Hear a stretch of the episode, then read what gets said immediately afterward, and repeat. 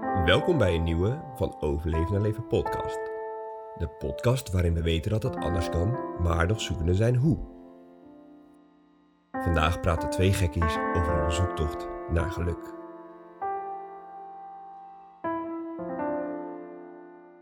En vertel, waarom ben jij een gekkie?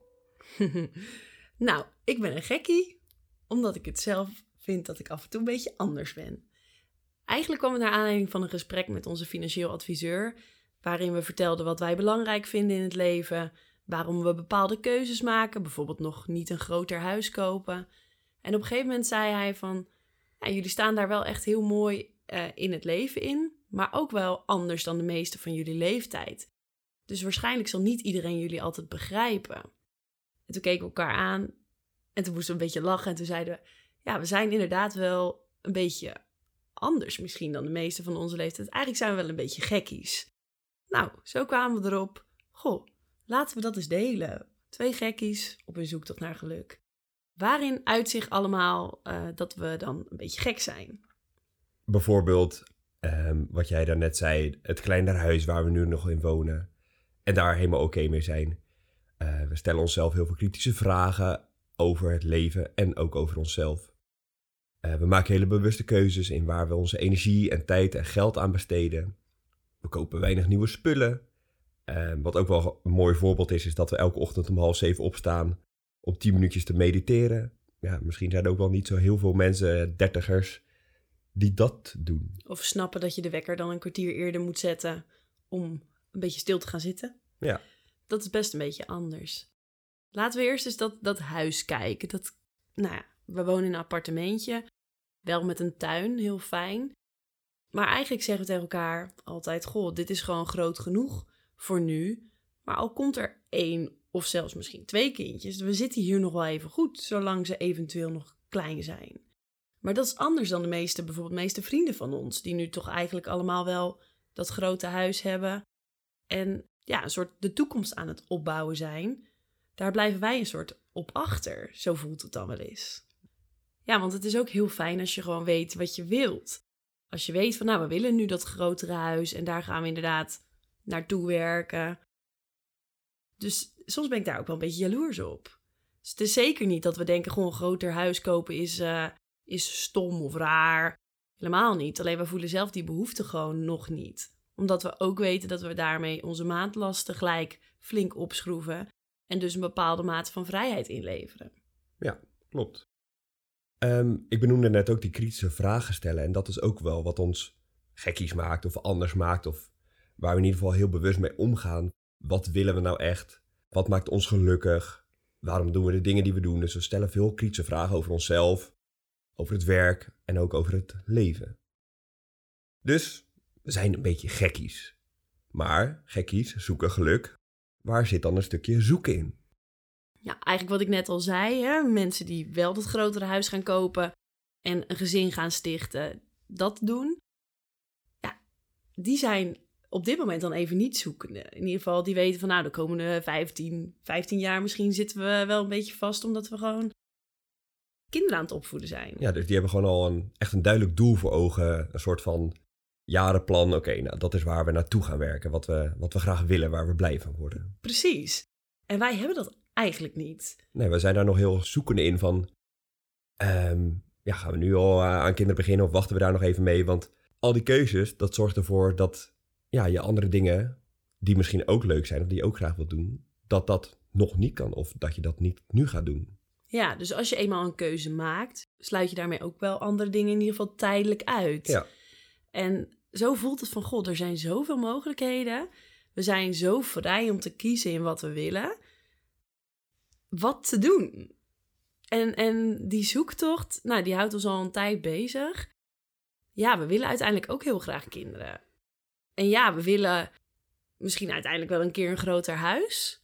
Maar we zouden ook nog zo graag meer van de wereld zien. We zouden ook zo graag misschien wel iets voor onszelf opzetten in, in de zin van een bedrijfje. Ja, dus we hebben heel erg dat besef dat echt alles mogelijk is en dat, dat het leven zelf maakbaar is. En dat zorgt er ook wel voor dat je zo bewust na gaat denken over al die keuzes. Oh ja, nou, als we dit doen, dan kunnen we dat en dat en dat nog niet doen. Maar als we dit doen, dan stellen we dit en dit en dit nog even uit. Dus we zijn gewoon super bewust, misschien wel overbewust af en toe. Klopt. En dat zorgt voor die zoektocht. Ja, het is mooi gezegd. Soms overbewust, maar daardoor wel het gevoel dat we het goede pad. Weet je, ik denk wel dat dit de weg is naar het goede pad voor ons richting geluk. Ja, we proberen heel erg bij ons gevoel te komen. Oké, wat voelt goed en welke keuze gaan we nu maken? Precies. Nou, en dan komen we dan op het derde woord, geluk. Ik zei het net al even, het is die zoektocht naar geluk. En waar zoeken we dan eigenlijk naar? Punt 1 is denk innerlijk geluk. We beseffen ons door al die kritische vragen enzovoort steeds meer dat geluk niet iets is wat, wat van buitenaf komt. Tuurlijk heb je een aantal basisbehoeftes die bepalen of je wel of niet gelukkig bent.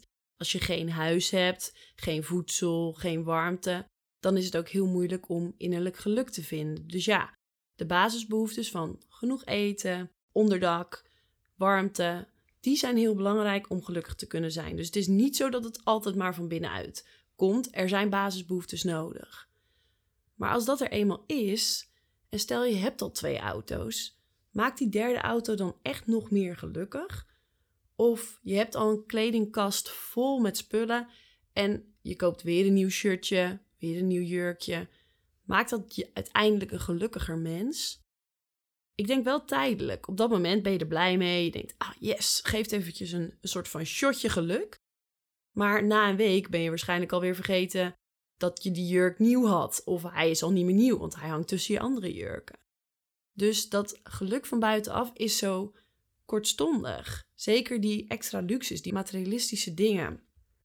Dus we komen er meer en meer achter van geluk zit hem in jezelf. Als die basisbehoeftes goed zijn, dan gaat het uiteindelijk over hoe je naar de dingen kijkt. Hoe je de dingen ervaart van binnenuit. Dat is volgens mij innerlijk geluk. Ja, dat ben ik helemaal met je eens. Dat heb je mooi gezegd. En zelf vind ik het woord vreugde ook altijd wel mooi om te gebruiken in plaats van geluk. Innerlijke vreugde. Je kan ook in verdrietige situaties toch nog vreugde voelen. Of in situaties die lastig zijn.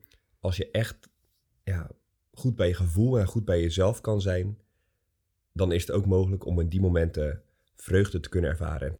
Het is niet zo dat wij dat altijd kunnen of dat wij er al uh, heel goed en ver in zijn. Maar ja, we hebben wel echt het besef dat dat mogelijk is. Zeker weten. Wat voor ons ook geluk is, is het weten wat je doel hier op aarde is en wat je levensmissie is. Waarom ben je hier? Wat heb je hier te brengen? Wat mag je gaan doen? En hoe kun je dat manifesteren in de wereld? Ja. Hoe kun je dat neerzetten? Ook dit is een punt waar wij nog niet uit zijn, want we hebben nog steeds die zoektocht. Maar we hebben hier wel heel veel gesprekken over met elkaar. En zijn steeds meer richting aan het geven. Oké, wat is ons doel? Waar willen we naartoe?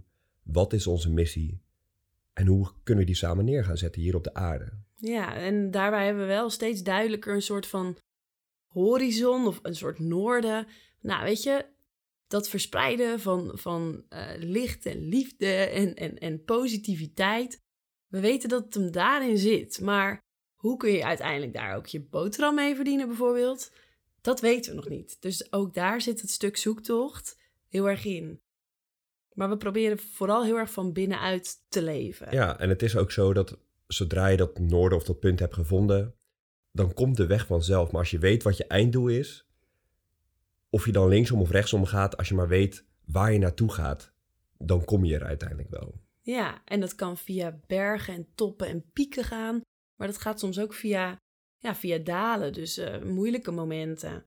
En dat maakt ook dat die zoektocht soms ook wel lastig is, maar ook hele mooie momenten kent en hele mooie gesprekken.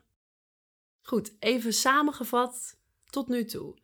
Wij zijn dus allebei een beetje gekkies. Dat heb je kunnen horen. We zijn zoekende in vele zaken en vooral zoekende naar geluk. We zijn er steeds meer achter wat geluk is voor ons.